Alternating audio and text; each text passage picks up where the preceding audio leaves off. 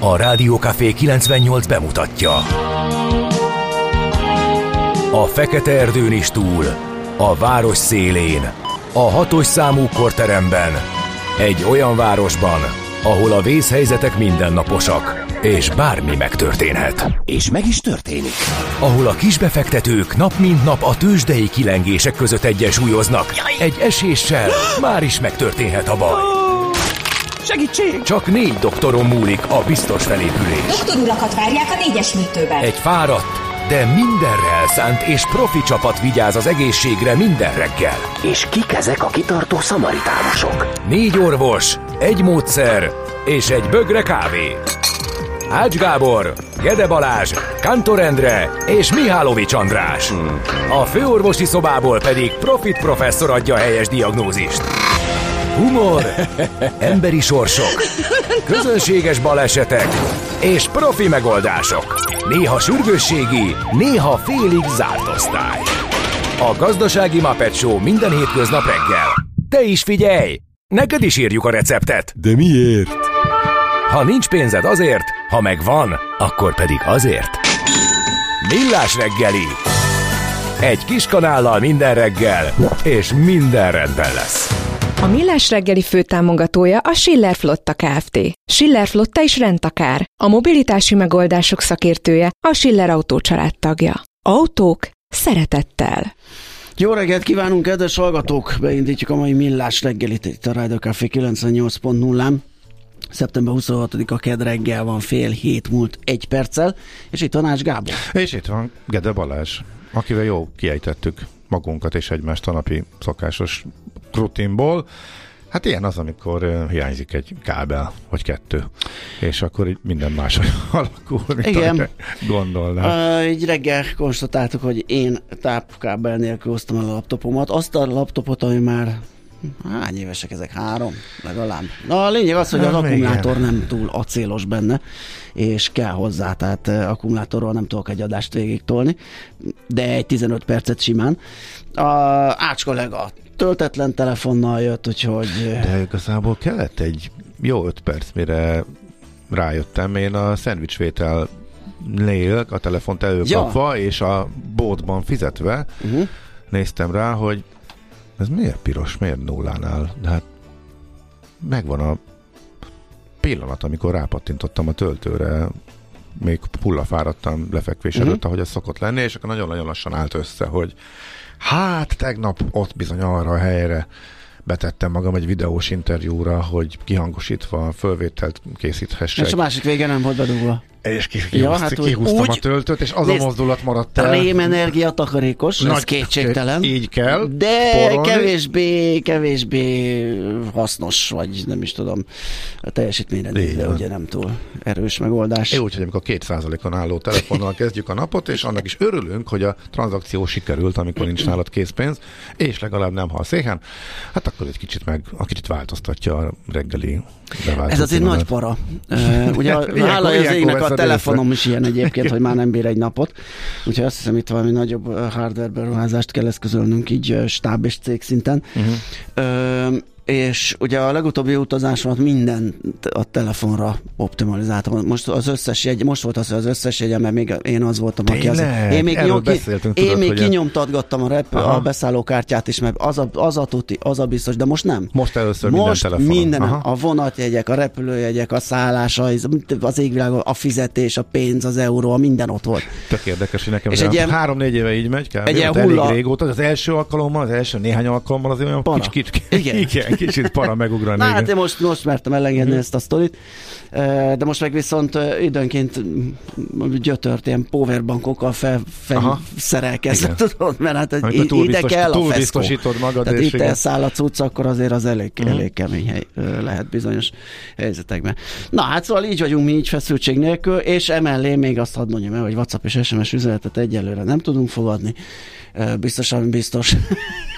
Az előbb már Gézót láttam fölvillanni, nem? Gézut Olvatom. azért, mert ja, mert ő Viber. ügyesen Jó, beírta a Viberre a napi félpercesét, Na, mhm. ami így szól. Pár dolgot nem nagyon értek, de azokat az indokolatlan modulációkat az Our House in the Middle of the Street című számban aztán végképp nem.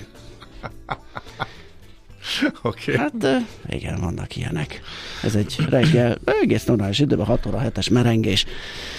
Ezt, ezt ö, idéztük, úgyhogy ezzel az egy üzenettel vagyunk most a Viber az fut szalad, de majd mindjárt kikalapálunk itt mindent, és úgy fog ez menni, mint a fúj, nem is mondom. Na, ö, forgalom, nekem kezdve kicsit erősebb volt, én nem is értettem nagyon, hogy 6 órakor a... Először ugye Budaörsön kezdtem észrevenni, hogy úgy vagyunk, aztán a hegy alján, hogy sokan vagyunk, Uh-huh. És hát a Pesti rakpart az még úgy használható volt, de, de valahogy Picit. Én valahogy azt a zsuf, Egy annak Nem, azt nem picike. mondanám, hogy erős, meg, meg, meg, ilyen jelzőket nem használnék, de a szokásoshoz képest mintha többen lettünk volna. Úgyhogy azért írjatok nekünk a forgalomról, a közlekedésről, meg fogjuk azt kapni, meg látni fogjuk nem sokára. Hogyha Viberen külditek, akkor szinte Ha biztos. a, akkor azonnal, de az SMS és a WhatsApp is fog menni a 0636 980 980 számon, csak nem tudom, újraindítjuk, hogy valamit csinálunk. És közben persze megköszöntjük a Justinákat, az ő nevük napja van ma. Ciporák, cippórák, cipriánok, cipriánák, cipri ennek is ünnepelnek ma. A Demiének, Özsébek, Darellek és Kozmák mellett meg még egy csomó név a naptárban mindenkit köszöntünk. Születésnaposok? Ja nem, még azért Esen, es- egy-két Concord első útját ki Ne, hagyja ez az nem, nem, nem, Indi persze. Air úr. Nem, semmiképp. Hát ne haragudjon Hát már. de végül is már miért? Tehát Az Vosdier. Sőt, hát nem sokára érik a következő. Ugye? A Boom, vagy hogy hívják azt a... Bűgön, és azt azt a biztos, céget. hogy az is majd versenyképes lesz, és az... Igen, azt ígérik. Azt Hát, ígérik, a hogy a mai, azt mai, Mm. mai, e- mai első osztály árán lesz a jegy, tehát azért nem lesz olcsó, de hát a Concordon botrányosan drága volt, tehát az egy luxus utazás volt. És ö, bioüzemanyag, Igen. minden. Hogy is boom, valami boomnak hívják a céget, nem? Aki ö, csinálja ezt a ö, Overture, a, talán a igen, gép, Igen, igen. és Én régen, valami ilyesmi. Hát én néhány hónap ezelőtt Na, ott, é, figyelmetlenül, hát nem figyelmetlenül néztem, és hát engem nekem nem volt meggyőző a koncepció, de aztán simán lehet, hogy ez működik. Azért okos emberek csinálják. Így van, meg vannak előrendeléseik, tehát Aha. További okos emberek elhitték, hogy az okos emberek megcsinálják. Hogy... Na, majd utána nézzünk a Jó, részleteknek, teljesen hogy más lehet. világban élünk, tehát amikor a Igen. Marsra megyünk, és arra is van kereslet, és Igen, ott is meg, meg azon spekulálunk, hogy építünk majd bázist a Holdon, ami igen. Mhm. eddig csak skifi volt a gyerekkorunkban. Uh, Na, azt mondja, hogy a Concord első útja 1973. szeptember 26-a Washington és Párizs között tette meg az utat 3 óra 33 perc alatt. Azért az egy csoda volt akkor szerintem. Mhm. Um, Hát még most is az lenne. és igen. még most is az lenne, így van. És 1981-ben szintén ezen a napon levegőbe emelkedett az első Boeing 767-es, vagy Boeing. Uh-huh. Születésnaposaink közül említsük meg T.S. Eliot, Nobel-díjas amerikai költőt 1888-ban született, már csak azért is, mert az aranyköpés is majd tőle jön. Martin Heidegger, német filozófus rá egy évre 1889-ben született. Ezen a napon Szörényi Szabolcsot köszöntjük innen nagy szeretettel. Születésnapja van a Kossuth Díjas magyar zeneszerző rockzenésznek. Brian Ferry, angol énekes zenész, a Roxy Music zenekar frontembere szintén. Vladimir Remek, az első cse, ö, csehszlovák űrhajós, hogyha már Ezt se tudtam, jó. ö, 1948-as. Még többen is voltak ezek szerint? Hát, hogyha az első, hát nem biztos, mi is az első magyar űrhajósként. mi is. Így van, így van, csak, igen. Csak most- így fölmerült benne. Igen. Uh, Olivia Newton-John is ezen a napon született, Linda Hamilton amerikai színésznő, és Serena Williams amerikai teniszbajnoknő, és, uh, és, és mit is csinál most?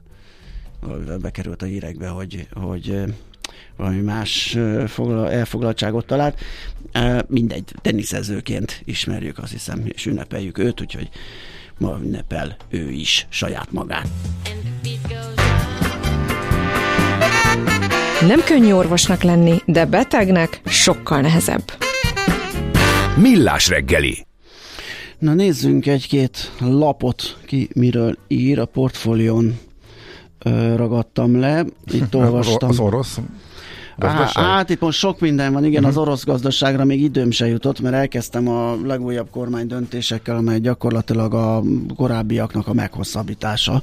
Ugye ez a tegnapi közlönyből derül ki, és Aha. mától érvényes, tehát marad a kötelező akció, a bankbetétek kamatának a korlátozása, de csak ugye a, a bizonyos limit 20 millió fölött, meg az intézményeknek, meg a diszkont kötvényt érintő korlátozás, és éppen átpattantam volna az orosz hírre, de egyszer csak látom, hogy a világ leggazdagabb emberével találkozott Novák Katalin és rögtön bele kellett klikkelnem, hogy ez bizony egy, egy no, Novák Musk igen. csúcs volt ezek szerint, és hát igen. Hát nem jött el, a, nagyon hívták, és ezt kommunikálták is, hogy demográfiai csúcsra majd várják, nem jött el, viszont hát ha a hegy nem ment Mohamedhez, akkor...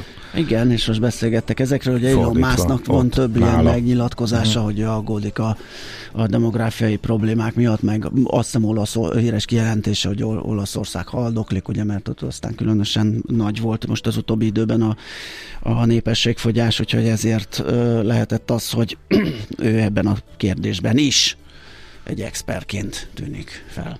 Na és akkor az orosz. Hát, Oda a, már nem jutottam. Hát igazából azt elemezgeti a, a portfólió, hogy miért nem omlik össze az orosz gazdaság, meg hogy miért bizonyultak tévesnek azok az előrejelzések, hogy a háború miatt, meg a szankciók miatt elég gyorsan megroppan Orosz, Oroszország. Tehát nem arról van szó, hogy itt szárnyalás lenne, meg hogy minden rendben uh-huh. lenne, de azok a a vágyvezérelt elképzelések sem bizonyultak igaznak, hogy térdre kényszerül az orosz gazdaság, elég nagy a belső piac, és át tudtak állni háborús üzemmódra. És noha néhány hete még pont hogy arra jöttek a hírek, hogy a rubel árfolyama az zuhanó repülésbe kezdett, ami egyébként így is volt, de ez például egy másik oldalról élénkíti az orosz gazdaságot. Szóval Er, erről lehet olvasni Zsoldos Ákos elemzését. Jól elhúzzák még évekig így külső segítség. Illetve, hogy magukban, hát nem túl kedvező gazdaságiratokkal, de akár a recesszióból ki melegve is. Szóval attól, hogy emiatt változtatnának bármit is a háborúval kapcsolatosan, arra azért jó ábránt számítani, legalábbis így a cikkből én ezt, cikkből én ezt olvasom ki. Aztán van ez a számlagyáros sztori, a 24.hu uh-huh. erről ír ma reggel, hogy újabb 100 milliós állami támogatás nyomai vezetnek az elmúlt évek legnagyobb számlagyárába. Ugye ez a Top Hygiene Kft. A külügyminisztérium 288 millió forint visszanemtérítendő támogatása az elmúlt évek egyik legnagyobb számlagyárában landolt. Ezután az állami többségi tulajdonban álló Garantika hitelgarancia az ERT is 135 millió forint állami kezességvállalásról döntött a számlagyáras cég Top Hygiene Kft. javára, és akkor itt még mennek tovább bonyolódnak a szálak, a 24.hu lehet kibogozni őket. Amire nem sikerült még eljutnom, hogy miért, a miért. Korszakhatárt jelez, hogy Orbán neki ment Matolcsinak a parlamentben címmel, van egy cikk a G7-en, és ez inkább hogy a, a, miért? Igen, igen, hogy miért a, ment neki, vagy miért korszakhatár? Nem, hogy miért korszakhatár. Mintha eddig nem, nem nagyon reagált volna, nem? Mm. Mindenki más elmondta a véleményét, amikor Matolcsi kirohanás volt, de mint hogyha miniszterelnök még nem, nem láttunk volna, hallottunk volna reakciót. Igen, igen. Talán ez. Igen, valószínűleg azért, mert hogy 2010-hez képest ez elég markáns változás, Aha. akkor volt a bizonyos, és utána később nagyon sokat idézett nyilatkozott a miniszterelnöknek ez a Matolcsi György a jobb kezem. Igen. Senki nem tud mondani olyan összeget, amiért a jobb kezemtől hajlandó lennék lemondani. Majdnem, hogy szállóige lett belőle, és elég sokáig ez volt.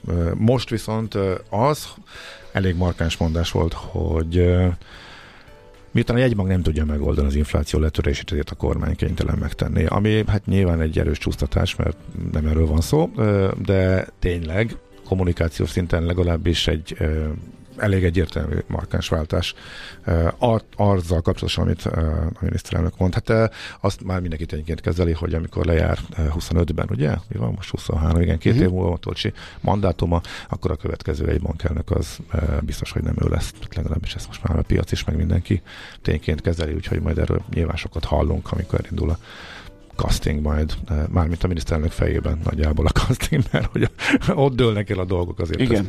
tudjuk. A Telexen odáig jutottam, hogy a reggeli vezető a letörni a vétókat és izmosítaná a jogállamiságot a francia-német kezdeményezésű EU reform. Nem, nem tudom, mi van ebben még plusz, de egy pár napja ugye erről már lehet olvasni, hallani, úgyhogy most még én sem tudom elmondani, hogy mi ebbe a többlet, de akit érdekel a téma természetesen az olvassa a Telexen. Hol zárt? Hol nyit? Mi a sztori? Mit mutat a csárt? Piacok, árfolyamok, forgalom a világ vezető parketjein és Budapesten. A rovat támogatója a hazai tőzsde gyorsan növekvő nemzetközi informatikai szolgáltatója, a Gloster Info kommunikációsa nyerté. Hát, hogy mit mutat a csárt a Budapesti értékbőrzéről, aki az árásból akar messze menő következtetéseket levonni, az nagy bajban van, mert 300 százalék mínuszban zárt a BUX. Tehát ez a mínusz nulla esete és nyilván volt napközben mozgás valamerre. De ezért nem figyeltem. kellett küzdenie. Igen? Nagyobb hát, mínuszból jött fel? Hát volt, volt mínuszban is, volt pluszban is, de az OTP, amit szétütöttek ugye múlt héten, mint a leginkább a magyar gazdaságot lekövető, jelképező papír, ő egyedüliként pluszban tudott zárni, de volt lejjebb is, és följebb is, és az egy kemény menet volt, hogy most megáll-e a szakadás, Igen. vagy nem. Hát sikerült megállnia, tehát végül is ez jó hír. Jó hír, igen, az nem, hogy itt maradt. Tegnap én is belevettem, de ki is, vissza is befentettem egy 10 forinttal kevesebb, nem tetszett valamilyen a mozgása, majd mm. meglátjuk, hogy mikor lehet ebből Aha. csippenteni, esetleg lehet, hogy akár már ma meglátjuk, hogy viselkedik. Tegnap, ahogy Fú, mondod... én majdnem semlegesbe vágtam vissza magamat, a, ültem itt hónapokon keresztül a magyar papírokban, és most nekem ez nem tetszik.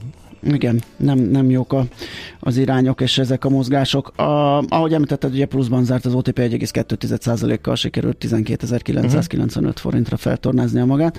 A vezető részvények közül ilyet nem csinált senki. Ezért is lehetett ilyen mm, gyenge a Bux teljesítménye. A többiek estek, a MOL 4,1%-kal 2774 forintig, a Magyar Telekom egy nagyobb bacskát, 1,9 tized százalékot süllyedt a, a zárásra, és azt mondja, hogy mindjárt mondom, 523 forinton zárt.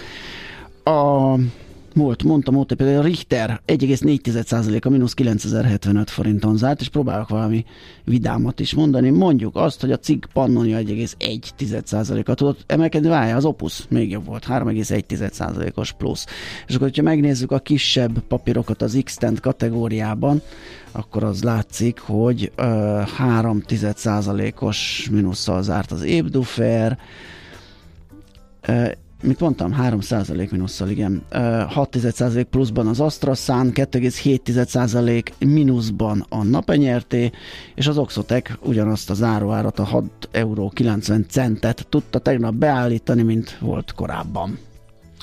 Azt mondja, hogy végülis Amerika abból a szempontból hasonló volt, hogy ott is azért esés volt az elmúlt hét második felében, és azzal küzdött a piac, hogy el tud-e indulni fölfelé, hogy kicsit tud-e pattani, megáll a visszaesés. A jó hír az, hogy az indexek szintjén ez megtörtént, tehát megállt az esés. Annak ellenére, hogy igazából a kötvénypiac átvette a részvénypiactól a főszerepet, hát már csak azzal is, hogy a 10 éves hozam 16 éves csúcsra ugrott, átlépte a 4,5%-ot, 4,54 most, ez a 16 éves csúcs, és ennek ellenére, ez nem jó hír a részvényeknek, ennek ellenére tudott a piac a megosztottságában is fölfelé menni. Hogyha a szektorokat nézzük, a 11 S&P szektor közül 8 tudott emelkedni kismértékben, és csak három eset, hogyha a részvényszintre bontjuk le, akkor meg majdnem, ahogy az ördögírói mondja, 50-50. Tehát uh, egy kicsit talán több volt az emelkedő, de hát lényegében majdnem ugyanez, majdnem ugyanaz, és nem volt most látványos különbség Nasdaq és a New York értéktősde között is, tehát föl is le is mindkettő, de a súlyosabb részvények, a nagyobb súlyú papírok emelkedtek, és ez húzta fel az indexeket. Úgyhogy így állt meg egy olyan napon, amikor a kötvényhozamok, tehát egy teljes kiábrándulásról árulkodnak, tehát mint a most vesztené el a türelmét a, a piac, a úgy is vége a kamatövelésnek, mindegy, mit mondod a hülye föld hogy aztán lehet, hogy mégse. És akkor a kötvény hozamoknak az emelkedésével párhuzamosan. Ez mondom egy relatíve jó teljesítménynek is nevezhető, hogy ellenálló volt a piac a további eséssel szemben, hogyha nagyon optimistára akarom hangolni a végét. Tőzsdei helyzetkép hangzott el a Millás reggeliben. A rovat támogatója a hazai tőzsde gyorsan növekvő nemzetközi informatikai szolgáltatója, a Gloster Info kommunikációs nyerté. Ugye, amikor mi itt készülődünk, vadul, meg koncentrálunk, akkor itt van a Schmidt-Andi. Amikor jönnie kellene, Akkor nincs. és várjuk nagy Igen. szeretettel, Érdekes, akkor meg nincs érdekes. itt a Schmidt-Andi. De nincs itt a Maci sem, feltűnt a hallgatónak. Jó reggelt, hol van a Maci? Teszi fel Zsolt a kérdést, holnap már jön Hát tegnap még küldött egy fényképet, ahogy lógatja a lábát, az égei tengerbe, vagy és hol. igen, épp elgondolkodik azon, hogy ez így is maradjon, de sajnos a repülőgép az nem vár, és biztosak lehetünk benne, hogy föl fog rá szállni, úgyhogy bepótolja a kimaradást, úgyhogy a hét további napjain ha jól emlékszem, mindegyikén számíthatok Maci Minden éve jelenlétére, holnap jön, én nem, de viszont csütörtök pénteken vele vagyok. Úgyhogy Ó, hát igen, akkor aztán főleg így is van. Ö, aztán azt írják a hallgatók, hogy a forgalom mindenhol erős. Az egyik hallgató már nagyon várja a januárt. Ez jött SMS-ben nekünk, Ja, és forgalom WhatsApp üzenetet is. Ma is gyötrelmes az M3-as bevezető. Igen, ilyenek vannak. Meg hogy Káposztás megyér kávé viszonylat ma sűrű. Néhányan nagyon sietnek, ez leginkább a 12 másodpercenként sávváltásba merül ki, a rakpart suhanna, de valamiért előttem egy villanyautó erős 30-as tempóval gyűjtötte maga mögé a többi autót, írja a szerszámgazda.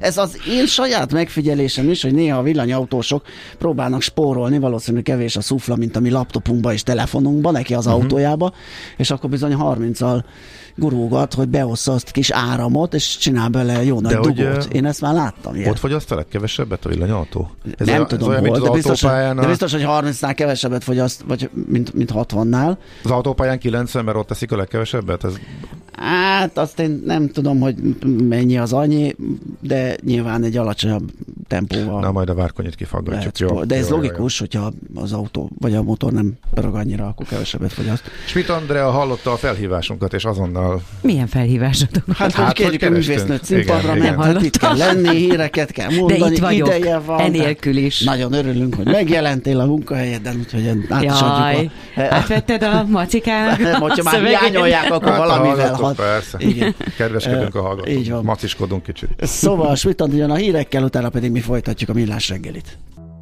A mai világban könnyen félrevezetnek a csoda doktorok és a hihetetlen megoldások. Az eredmény? Hája pocim marad, a fej még mindig tar, a profit meg az ablakban. De már is segítenek a legjobb orvosok. Doktor megelégedés, doktor higgadság, doktor vidámság és doktor nyugalom. Doktor úr, ennek össze-visszaver a GDP-je, a pulcosa meg egy csökkenő gyertya. Két végéről égette. Ezt visszakalapáljuk, és olyan hozamgörbénk lesz, amilyet még dr. Alonso Mózdi sem látott. Millás reggeli. A gazdasági Muppet Show. Figyelem! Fogyasztása függőséget okoz. A Millás reggeli főtámogatója a Schiller Flotta Kft. Schiller Flotta is rendtakár. A mobilitási megoldások szakértője a Schiller Autó tagja. Autók szeretettel. Jó reggelt kívánunk, kedves hallgatók! Ez a Millás reggel itt a Rádió Café 98.0-án, szeptember 26-án, kedden reggel, 4-8 előtt, 2 perccel Ács Gáborral. És Gede Balázsa. És 0636 980 980 SMS, WhatsApp és Viber számunk. Ez, aki küldött egy szenzációs fotót, amin egy hűtőszekrényt látható az utcán, és az a duma, hogy három napja kitettem egy régi hűtőt az utcára, ingyen elvihető felirattal, semmi nem történt. Tegnap egy új cetlit raktam rá, 20 ezer forint, éjszaka ellopták. Hogyan szabaduljunk meg a hűtőtől, Igen, hogyha igen. messze van a lomtalanítás. Hát igen, ez így működik. Aztán írja egy másik törzshallgatónk, remek napunk lesz, állítólag fejben dől el. Hát, ha fejben Ez dől el, Így, akkor így kell hozzáállni. és mi is így állunk hozzá? Uh, kicsit, kicsit nehéz még át, átfordítani fejbe, mert eléggé Rá- rá- darabosan indult. Igen, rád néztem, és nem volt egyértelmű, hogy neked a fejedben a váltás. Igen, de én próbálom, tehát én Jó, fejben nagyon optimista vagyok, szerintem az összes napi tré megjött így reggelre, és én abba bízok, hogy a hát, nap hátralevő részében már nem lesz. Adatvezéreltek vagyunk. Abszolút. Mérjük, hogy mennyit bír a laptop egy-egy. Igen. Egy töltővel a két Van laptop. egy töltőnk Úgyhogy két a... gépre, két lepattant ö, akkumulátorú gépre, úgyhogy most stoppereljük, hogy kinek mennyi szufla van benne, full fényerő levéve, ö, próbálunk nem töltögetni, nem csinálni semmit. Így van. Ez az igazi adatvezérelt üzemmód, nem amit És a energia takarékos, csökkentettük a zöld lábnyomunkat legalább ma reggelre. Így van, levettük a fényerőt, lekapcsoltuk a villanyt. Így van. Ami amúgy is így szokott lenni, csak pont Mindjárt tegnap- hang se lesz. Pont tegnap poénkodtunk rajta, hogy hogyha Rajtam, de hogyha, rajt, igen, hogyha Gede ezt látná, nem hagyná, tehát már mint hogy sötétben ücsörögtünk, de hát a kényszer nagy úr, te vagy a nagy villanykapcsoló. Igen. Egy nagy villanykapcsoló vagyok.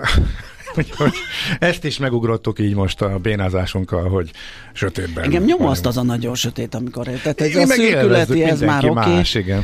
de azért, na, Na, akkor jött a Budapest, ugye? hát Fossunk neki. Egyre nagyobb buborékban élünk, de milyen szép és színes ez a buborék. Budapest, Budapest, te csodás! Hírek, információk, események, érdekességek a fővárosból és környékéről.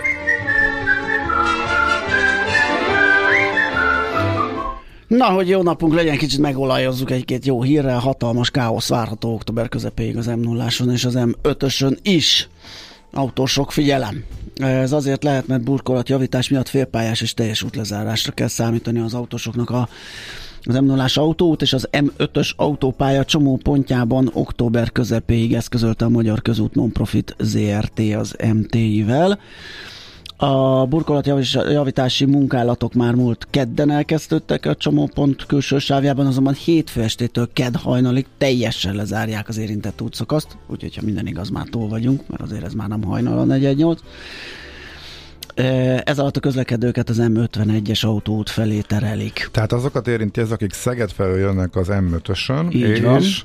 A nullásra Az M1-es felé hajtanának hajtanak, és a rá nullásra balra. szeretnék. Tehát akik a nullásra jönnek, őket nem érinti, csak akik az ötös felől jönnek, hogyha Igen. jól Én értem. is így értem. És emiatt kell kerülniük a régi nulláson, ami át lett neve- nevezve most mióta elkészült, ugye M51-es, Eh, tehát Pest fele tovább kell menni, és onnantól a visszahajló ágon, ami M51-esként eh, funkcionál. Hát, igen. Nem tudom, ez mekkora dugókat ö, okozhat. Lassulás biztos. Tehát, És nem ö, hiszem, hogy megáll a csomópontnál, hanem meg az veszélyes, M5-östől a Hm? felső karé felé, a hármas felé, um, ott, ott biztos, hogy visszatorlasztja a Meg ilyenkor általában vannak a is. nézelődők, hirtelen megállok Ja. az út közepén, mert nem tudom, hogy merre, hogyan, mit csinálják, ez inkább a, emiatt veszélyesek. Péntek este is lesz egy teljes zár egyébként este 8-tól szombat reggel 10-ig ö, a szakaszon, úgyhogy erre fel kell készülni. Térségben 60, illetve 40 km per órás sebességkorlátozás a csúcsidőben megnövekedett menetidőre ad alapot. Iskolabusz.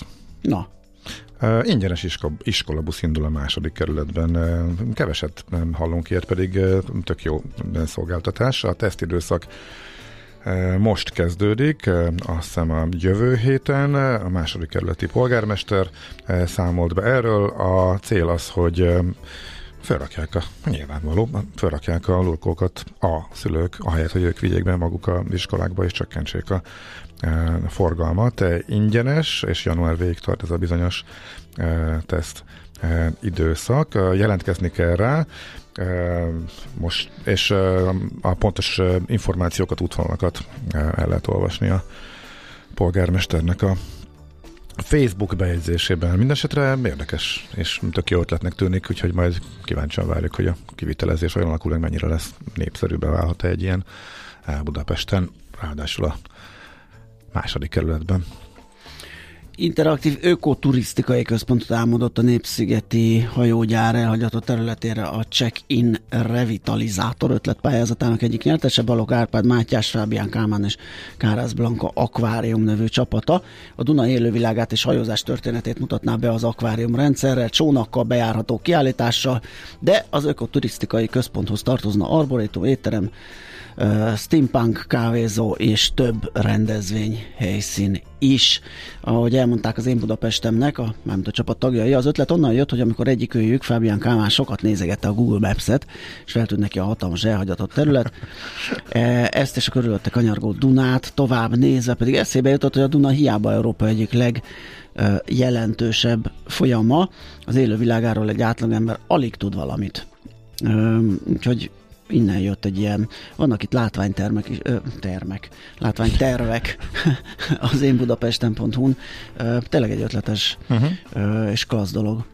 És bejelentették hivatalosan is azt, ami korábban csak kiszivárgott, tehát, hogy a Hegyeshalmi, a Győr Hegyeshalmi vasútvonalnak a felújítása, illetve annak a második ütem az teljes lezárással fog járni.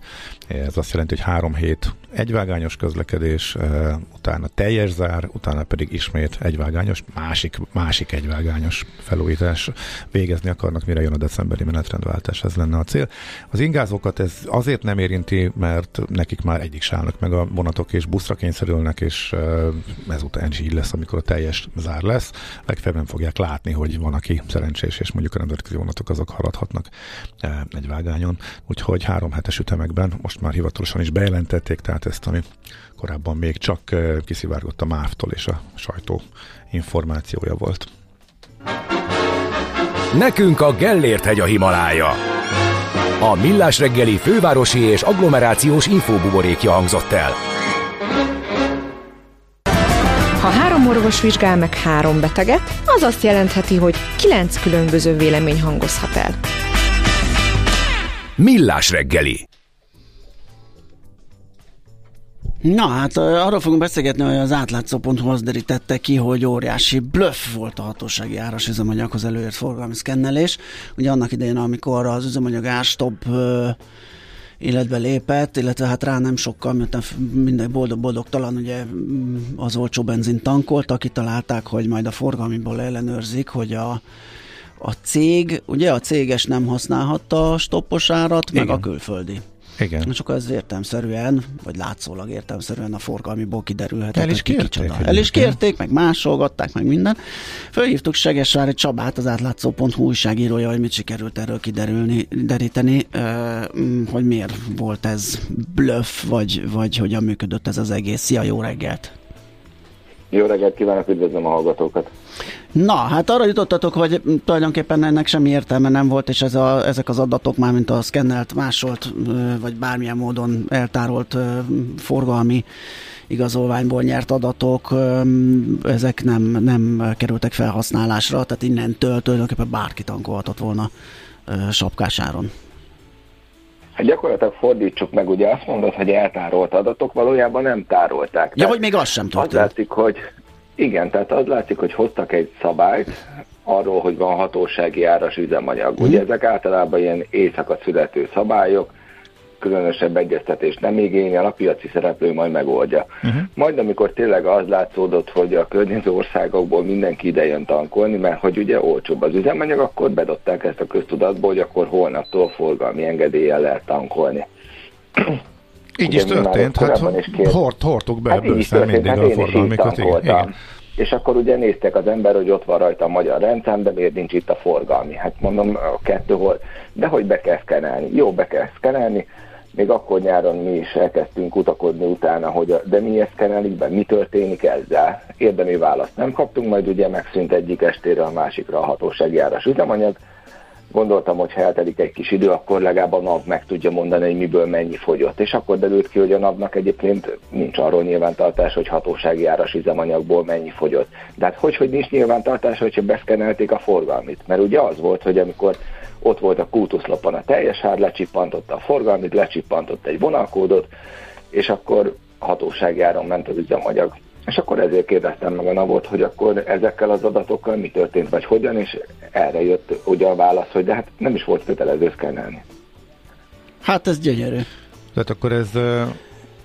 De ott valami csak csipogott, tehát ö, valami rendszer csak fölállt. Valahogy a- csak össze ahogy- volt kötve nekik, vagy ez valami Vagy nem volt? színjáték volt? Igen, most akkor hogy? Hát fogalmam sincs, mert ugye a NAV azt mondja szó szerint, hogy a hatósági üzemanyag áras jogszabály a rendszám rögzítésére nem kötelezte az üzemeltetőket. Magyarán nem volt olyan jogszabály, ami arra kötelezte a benzinkutasokat, hogy ezt az adatot rögzítsék. Tehát lehet, hogy ő becsippantotta, de egyébként azért is furcsa az egész történet, mert egy benzinkútnak milyen adatbázisa van, amivel egy vonalkód alapján Aha. bármihez hozzáfér. És eldönti a rendszere, a saját rendszere, és hogy eldönti a rendszer, hogy magyar vagy külföldi a forgalmi. Mit tud be? Tehát ugye az egy hatósági nyilvántartás, ahol az autónak az adatai vannak meg ilyen, tehát a közlekedési hatóság biztos hozzáfér. Uh-huh. Tehát gyakorlatilag ez egy ilyen, ez egy pótcselekvés volt, azt lehetett rá mondani, hogy, hogy hát aki, aki nem forgalmival jön, azt nem szolgáljuk ki, meg aki cég, azt nem szolgáljuk ki, holott a nap feketén-fehéren leírta, hogy nem volt ilyen jogszabály, ami ez kötelező. Aha. Jó, hát akkor nagyon úgy néz ki, hogy ezt a kutak is pontosan tudták, de hogy tiszta legyen, inkább eljátszották, hogy elbábozták azt, hogy ezt el kell kérni, és le Hát is kell csippantani, és akkor... el, mert ők nem akarták finanszírozni a magyar kormánynak a magyar állampolgárok e fajta megmentését. Tehát ez valahol teljesen érthető. Tehát ők a veszteséget ezzel csökkentették. Uh-huh. Ugyanez, hogy miért lett üzemanyaghiány, hát nem volt üzemanyaghiány technikailag. Tehát, hogyha az egyik útoszlopon 780 forintért tudtam tankolni, és ott nem volt üzemanyaghiány, meg korlátozás, a másikon meg volt, akkor az nem üzemanyaghiány, ez egy üzletpolitikai uh-huh. döntés. Tehát a kutaknak elemi érdeke volt ellenőrizni, és minél kevesebbet eladni a csökkentett áron, tehát hát, Ha megszűrni. belegondolok, én is ezt csinálnám Persze. kereskedőként, Persze, azt hogyne. mondják, hogy mint, a, mint az ársapkás. Ugyanaz, cukor. megemelem Tehát a többi 200 termék árát, hogy- egy darab. Persze. így, így van, hogy kompenzáljam a bukót a, a kötelezőn. Ez teljesen Tehát logikus. azért a, a kereskedők azért kijöttek már a szocializmusból. Tehát el, le, el lehet nekik magyarázni, hogy nekik jó az, hogyha veszteséggel állulnak, meg ők azért dolgoznak, hogy kék plakátokon ezt hirdethessük, hogy megvédtük az embereket, de a valóság azért egy kicsit másabb. De akkor az a következtetés, hogy végül is mi, mindenki tankolhatott volna ásapkás áron, 300 forinttal, akár olcsóbban, akkor azért ez nem Egyébként feltétlenül valószínű igaz, nem. mert a kutasok Tehát a saját rendszerük felfogott bejelzett volna. Nézték. Igen, tehát az valószínű azért egy működő dolog volt, hogy akkor ez ő kiszűrje és csökkentse a veszteségét. Fordítva mondom, tehát az biztos, hogy a naválláspontja szerint jó, ilyen jogszabály nem volt, ami arra kötelezte a kutasokat, hogy beszkeneljék uh-huh. a forgalmit és rögzítsék az adatait. Az, hogy ezt így bevezették menet közben ugye az ársapka után, mert ez egyébként egy biztos egy jól átgondolt döntés volt, amivel elemezték előre, hogy milyen hatással lesz a piaci szereplőkre, hogy lehet ezt kivitelezni, és nem utólag tákolgatták össze-vissza, vagy de. De hát érthető, tehát egy kutas miért, miért, miért okozza magának veszteséget? Persze, de olyan- ezek, ezzel úgymond ki lehetett szúrni, szűrni, és ugye a MOL is beleállt teljes melszélessége, hogy már pedig így, akkor mondhatták azt, hogy hát, de hát könyörgöm, a Hernádi Zsolt bejelentette, akkor az úgy van. De olyan jogszabály volt, amelyik ezt hivatalossá tette, hogy ezt az ár megkülönböztetést, itt most csak magának a lekövetésnek a problémájáról beszélünk, nem? Tehát az kijött hivatalosan, az megjelent a közönyben, az rendeleti szinten e, volt, hogy eh, kiknek jár a kedvezményes ár, és kiknek nem. Tehát itt most csak arról beszélünk, hogy ezt utána igazából nem kellett e, ellenőrizni, meg követni, meg erről adatot szolgáltatni. Ha jól értem. Igen, arról beszélünk, hogy, uh-huh. hogy nem kellett rögzíteni. De hát ugye a logikai menet az, hogyha valamit nem kell rögzíteni, és nem kell beküldeni, akkor minek csinálok ellenőrzést, nem? Uh-huh. Tehát most akkor hoztak két olyan jogszabályt, ami egymásnak ugye ellentmond. Mert az egyik ad egy olyan lehetőséget, hogy nekem valójában azt nem is kell megcsinálni, ha nekem azt nem kell megcsinálni, akkor miért hivatkozok rá, hogy az alapján szolgállak ki. Hát ez egy ilyen rókafogta csuka, de hát ez nem Igen. újdonság egyébként a jogalkotásban. Igen, de pont azért működött, mert hogy a kutaknak is érdekük volt, hogy ezt, hogy betartsák, anélkül is, hogy adat kellene hát szolgáltatniuk. Igen, igen, nem igen. jó Mhm. szolgálati tevékenységet Aha. végeznek, nem azért építettek töltőállomást, meg oké. nem azért üzemeltetik, meg fizetik ki az embereket. Tehát Na oké, akkor tisztában Jó, látjuk. ez klassz, hogy köszönjük szépen. innentől okosabbak lehetünk. Köszi Főleg, hogy szépen. fölmerült az Igen. ismételt bevezetés valamiféle elsapkának, különösen aktuális. Igen, meg lett pendítve, úgyhogy most Igen. okosabbak vagyunk. Köszi, szép de napot. éjjel biztos, hogy hoznak hozzá majd törvényt. Persze, Igen, már igen, tegnap is jött valami. Oké, szép napot, szia. Köszönöm, sziasztok! Segesvári Csabával, az átlátszó.hu újságírójával beszélgettünk arról, hogy gyakorlatilag egy bluff volt, vagy egy kereskedelmi trükk volt a hatósági áras üzemanyaghoz előtt forgalmi szkennelés. Tudod, mi az a koktél cseresznye? Hát azt, hogy hol szeret a cápa, akkor figyelj, mert játék következik.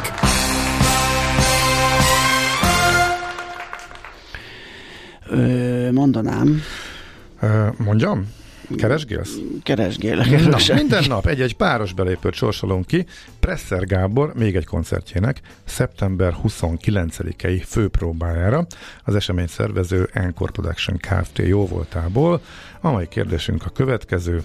Melyik budapesti pályaudvaron lépett fel az LGT? Jaj, 92-ben ott voltam, de jó volt. Szóval, Tényleg? Aha. A. Nyugati, B. Keleti, C. Déli. A helyes megfejtéseket ma délután 4 óráig várjuk a játékukat rádiókafé98.hu e-mail címre. Kedvezzem ma neked a cseresznye! Az egészség a teljes testi, lelki és szociális jólét állapota, nem csak a betegség hiánya. Az egészség közös ügyünk. Tájékozódjunk együtt az ellátás, diagnosztika, költségek, eszközök, finanszírozás és biztosítás aktualitásairól. Pulzus. A Millás reggeli általános egészségügyi rovata. Na hát, Takács Péter a belügyminisztérium egészségügyekért felelős államtitkára egy konferencián az elmúlt napokban arról beszélt, hogy vége annak a gyakorlatnak, hogy a közegészségügy egyfajta ingyenes védőhálója lesz a magánegészségügynek. A magánbiztosítóknak helyt kell állniuk. Esetleges szövődmények kezelésért ellene, ennek ellenértékét a NEAK ki fogja számlázni. Hát, hogy ez mit jelent, és hogy működik eddig a le- rendszer, és min Mit lehet? jelent a fellépés a sufni Igen, magánszolgáltatók ellen? Na erre vagyunk kíváncsiak, és ezért feltárcsáztuk dr. Nagy Marcát, a Magyar Orvosi Kamara titkárát. Jó reggelt kívánunk! Jó reggelt kívánok nektek és a hallgatóknak. Kezdjük azzal, hogy felvázoljuk azt, hogy mi most a gyakorlat, mm, tehát mire gondolhatott államtitkár úr, amikor ezeket a szavakat mondta. Igen, ez mindig egy jó kérdés, hogy mire gondolt a költő, mert irodalomból is nagyon szerettem annak idején. Hát őszintén szólva, ketté kéne ezt bontani egy picit. Tehát vannak ugye azok a magánszolgáltatók, akik, kifejezetten ilyen kórház jellegű beavatkozásokat, tehát fekvőbetegellátást, műtéteket végeznek, ilyen beavatkozásokat nyújtanak. Hát nekik mindig is a működési engedélyük feltétele volt, hogy háttérkórházzal rendelkezzenek, hiszen minden műtétnél, azt tudjuk jól, hogy történhet olyan szövődmény, történhet olyan váratlan esemény, ami aztán később azt teszi, vagy például hogy feltárnak egy hasi bármilyen, akár daganatos, akár bármilyen elváltozást, és találnak valamit, amit aztán később hirtelen meg kellene oldani. És ez ugye nem várhat, hiszen ez egy azonnali beavatkozás történik, és ilyenkor van egy háttérkórház mindig a közelben, ami ugye nyilván egy államilag finanszírozott, magasabb progresszivitási szintű kórház, tehát ezeket a súlyosabb problémákat meg tudja oldani. Tehát eddig is volt ilyen és előfordult az is, hogy ki is számlázzák ilyenkor, amennyiben nekik a beavatkozás, vagy például egy vérzéses szövődmény alakul ki egy nappal, egy ilyen, egy néhány nappal, miután hazaengedték a magánintézményből. Tehát ezek eddig is léteztek ilyen szerződések, ki is számlázták, és ugye a pikás az a dologban, hogy amikor kiszámlázzák, akkor nem ám a NEAK finanszírozott összeget számlázzák ki, ami tudjuk, hogy töredékét fedezi ezeknek a műtéteknek, hanem, hanem akkor egy ilyen piaci árhoz közelítő uh-huh. összeget számláznak ki a magánszolgáltatók. Tehát ez a nagy, nagy magánszolgáltatók, nagy műtétes uh, uh, profillal rendelkező szolgáltatóknál ez eddig is működött, és eddig is létezett, bár nem feltétlenül kötelezően történt meg.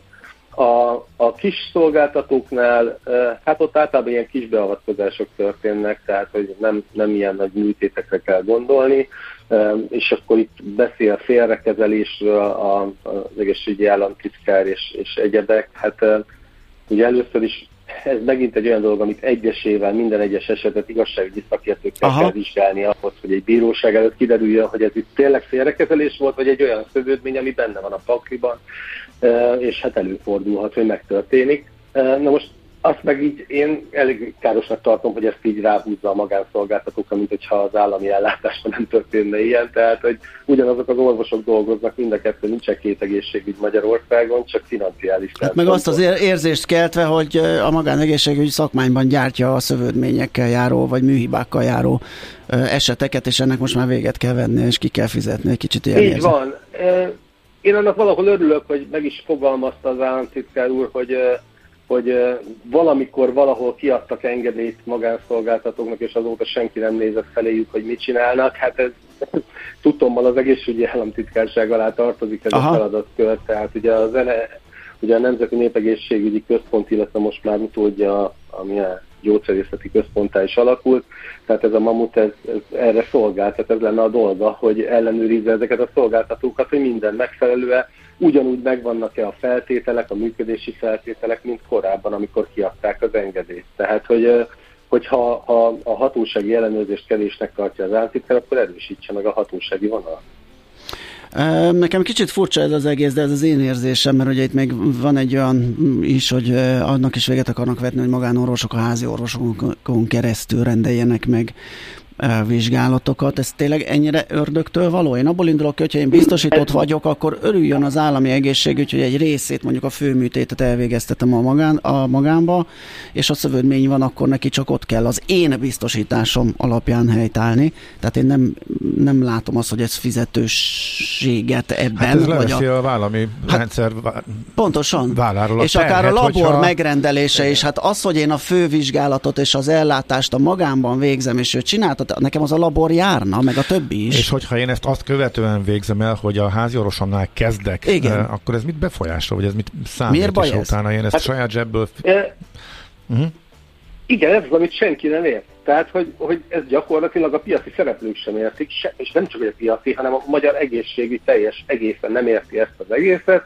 Hát ez az alapvető probléma. Mi értelme van a magán egészségügy és a közfinanszírozott egészségügy ilyen mértékű merev szétválasztás. Soha senki nem indokolta meg, hogy miért kell szétválasztani ezt a két dolgot. Amikor a beteg szempontja lenne a lényeg, ugye Persze. hát a beteg ügye mindenek előtt, tehát a betegnek aztán teljesen mindegy, hogy a végén az állam, az milyen módon állja a cechet, vagy, vagy hát az már nem mindegy, hogy a saját zsebéből kell lefizetnie, és és ezért nem értjük ezt az egészet, mert az egész ebből fakad. Tehát ugye az egész egy finanszírozási kérdés, és azt mondja az állam, hogy jelen jogszabályi keretek között az van, az a helyzet, hogy amit a magánegészségügy kezdeményez, az minden fizetős, és azt minden jogszabály szerint a betegnek kell fizetnie.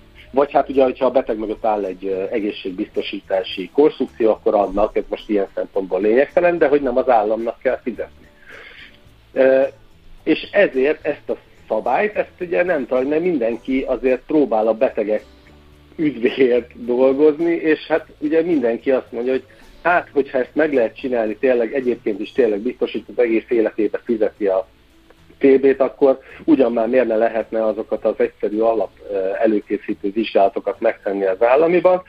Igen, lehetne, egyszerűen a jogszabályok most jelen pillanatban nem így szólnak, és ezt soha senki nem indokolta meg, hogy erre a merev szétválasztásra mi szükség van, amikor mindenki tudja, hogy nincsen két egészségügyre való szakember Magyarországon, Látjuk, hogy az emberek szorulnak ki a közellátásból, nagyon sokan azért választják a magánellátást, mert nem kapnak időben uh-huh. ellátást a közegészségügyben, tehát egy olyan kényszerhelyzetben vannak, ezt de akkor még így tetézni, hogy ezzel, hát nyilván, hogyha nincsen pénz, akkor nem akar fizetni. Tehát, hogy Hát furcsa. E, azt tudjuk, hogy ez merre és mikor és hogyan mehet tovább? Vagy vannak plusz információk, hogy várhatók? Vagy ez most így belet ez dobva. Most csak, igen, ez csak egy szóbeli intervenció, vagy ez vezethet szabályozási módosításhoz? Nem tudom, van erről esetleg hát, Tulajdonképpen igazából én nem, nem gondolom, hogy olyan óriási szabályozást kell mögé tenni. Hát, hogyha kötelezővé teszik a, ugye a magánszolgáltatóknak, mint mondtam, a műtétes szolgáltatóknál eddig is megvolt az, hogy van egy háttérkórházuk, ez szerződés szabályozza, hogy milyen eseteket, hogyan, milyen körülmények között hogyan kell átadni, és ezeknek akár még melléklete is, nem tudom, hogy létezik-e, hiszen nem láttam az ilyen szerződések tömkelegét, de akár lehet egy árlista is mellette, hogy ha átküldöd ide, akkor az neked ennyibe fog kerülni. Tehát, hogy, hogy igazából ehhez nem kell semmi jogszabálymódosítás, csak ezeket a szerződéseket kell az állami szolgáltatóknak újra tárgyalni, újra kötni, és akkor ez, ez hogyha ezt központi utasításként kiadja például az államtitkárság, akkor ez minden további nélkül megtörténhet mindenhol. A kis szolgáltatóknál nem ennyire egyszerű a helyzet, hiszen ott nincsen szerződés, nem is volt eddig, nem is feltétlenül lehet ilyet kötni, hiszen nem mondhatja azt egy egy, most egy bőr, bőrgyógyász magánrendelésnek, hogyha neked valami közödményed van, akkor már pedig te ebbe a kórházba kell, hogy küld a beteget, hát a beteg oda megy, ahova akar. Tehát, hogy uh-huh. ilyen, ilyen szempontból nincsen. Tehát ezért a kis szolgáltatók esetében nem értem ezt az egész. Aha. Egy uh, hallgatónak nem jön ki a matek, azt kérdezi, Aha. hogy amennyiben a magánegészségügy kimazsolázza az olcsó, de drágán eladható kezeléseket, ellenben a drága háttérkapacitást, például intenzív ágyak az államnak kell bővíteni, akkor ez jelentősen drágítja a közegészségügyi finanszírozást, nem? Hát abban az esetben igen, hogyha a, az állam az nem valós áron finanszíroz semmit. Mert hogy egyébként azért van a magánegészségügyben, azért van szükség ekkora kapacitásra, mert nem jut hozzá a kórházban uh-huh. ezekhez az ellátásokhoz. Tehát, hogy a, alapvetően az államnak sokkal többe kerülne az, hogy például uh, eltörölni a teljesítmény volumen korlátot, tehát azt mondja, hogy akkor innentől kezdve szabad a pálya, mindenki dolgozzon amennyit tud, amennyi belefér a munkaidőbe, és akkor az összes műtét, az összes minden történjen meg, nincsen volumenkorlát, le lehetne dolgozni viszonylag gyorsan az összes várólistát ebben az esetben, tehát ez iszonyatosan sok pénzbe kerülne, sokkal több pénzbe kerülne, mint, mint az, hogy, hogy ezeket a háttereket megtartani. De én egy kicsit más szempontból közelíteném meg ezt a kérdést, hogy én továbbra sem azt gondolom, hogy financiális szempontoknak kell ezt uralni. Az egészségügy amblok az nem egy, az egy hosszú távú nyereséges üzletek, tehát az, ugye ott, ott azzal termeljük a nyereséget, hogy több ember marad a gazdaságban, hamarabb visszakerülnek, hamarabb meggyógyulnak, tehát ez, ez hozza benne a profitot, nem a közvetlen kiadásbevételi oldal, tehát ilyen szempontból én azt gondolom, hogy ezt így globálisan kellene kezelni az államnak, és ezt a, ezt a kettő dolgot mérlegre tenni, és akkor igazából nem kérdés. Másrészt meg tényleg, tehát vannak olyan dolgok, amiket egyszerűen nem lehet uh, uh, rátestálni a magánegészségügy, úgymond a beteg zsebére. Igen. Igen, mm. nem a, a kórházról van szó, nem arról van szó, hogy elszúr valamit egy, egy műtét közben a sebész, és ennek a közödményét kell kezelni. Mondom, ezt már igazságügyi szakértőnek kell megállapítani, Igen, mint egy bírósági eljárásban. Tehát, hogy ez teljesen nonsens, hogy ez csak így rámondásra valaki azt mondja, hogy ez ez, ez műhiba volt, nem, azt ki kell, fel kell deríteni, ki kell nyomozni, végig kell menni a bizonyítékokon, stb. Tehát ez egy, ez egy, ez egy nonsens eljárás. Hanem arról van szó, hogy itt a beteg olyan, olyan helyzetbe kerül, olyan dolog történik egy, egy, egy műtét kapcsán, ami miatt egy olyan ellátásra van szüksége, ami, ami tényleg a legjobb szakembereket, a legjobb uh, hátteret kívánja, ami pedig nyilvánvalóan egy magánegészségügynél nem lehet meg, hiszen az, hogyha száz betegből egynél se fordul elő ilyen, vagy éppen 500-ból egynél fordul elő, akkor, akkor ezért nem lehet egy intenzív osztályt fenntartani 24 órában. Világos. Tehát, hogy hmm. az, az egyszerűen kifizethetetlen a betegnek is. Hiszen, hogyha én, mint magánegészségügyintézmény egy intenzív osztályt akarok működtetni, akkor, akkor annak a költségét azt az összes egyéb beavatkozáson el kell teríteni, tehát emelni kell a, a költségeket, a, a beteg által fizetett díjakat azért, hogy egyáltalán ezt üzemeltetni tudja. Tehát uh-huh. ugyanúgy okay. költségelemként jelenik meg. Oké, okay, jobban értjük. Nagyon szépen köszönjük a beszélgetést. Köszönjük szépen. Szép napot kívánunk. Szervusz. Jó munkát. Szervusz. Szép napot nektek is. Dr. Nagy Marcellel, a Magyar Orvosi Kamara titkárával beszélgettünk. Nem jön ki szerintem a hallgatóimatek. Tehát ez utolsó Nem. kérdésen agyalok. Miért kéne azért több háttér intenzív, meg ilyesmi, nem, én, én is attól, azt, hogy a magán látja el egy részét. Bármennyit a... kivesz a magán, attól, attól csökken a finanszírozás. Azzal pedig, hogy bármennyit Az kivesz, meg, hogy mennyit keres, meg... az, hogy kis költség és, és sokért adja, az meg legyen az ügyfél és magán szolgáltatásnak a, a dolga, hogy azt megveszem-e. Igen, tehát a... De én, én azt gondolom, hogy bármennyi terhet, bármilyen kis kezelést, vagy bár, akármit átvesz a, a magán az államitól, az, az, az, az csökkenti, az, az abszolút finanszírozás csökkent, és a másik oldalon meg a végén, attól nem lesz több szövődmény, nem lesz több tovább küldött beteg azokban az intézményekben, amiket magyar magán nem tud ellátni. így még. Nem állt össze. Én is elolvastam, hú, érdekes kérdésből aztán azóta ezen kattog az agyam, és nem jön ki uh-huh. nekem így a fejbe. Na mindegy, lehet még a hallgatók majd részletezi. Bulzus. A Millás reggeli általános egészségügyi rovata hangzott el. Az egészségügy a társadalom mindenkori egészségkultúráját tükrözi.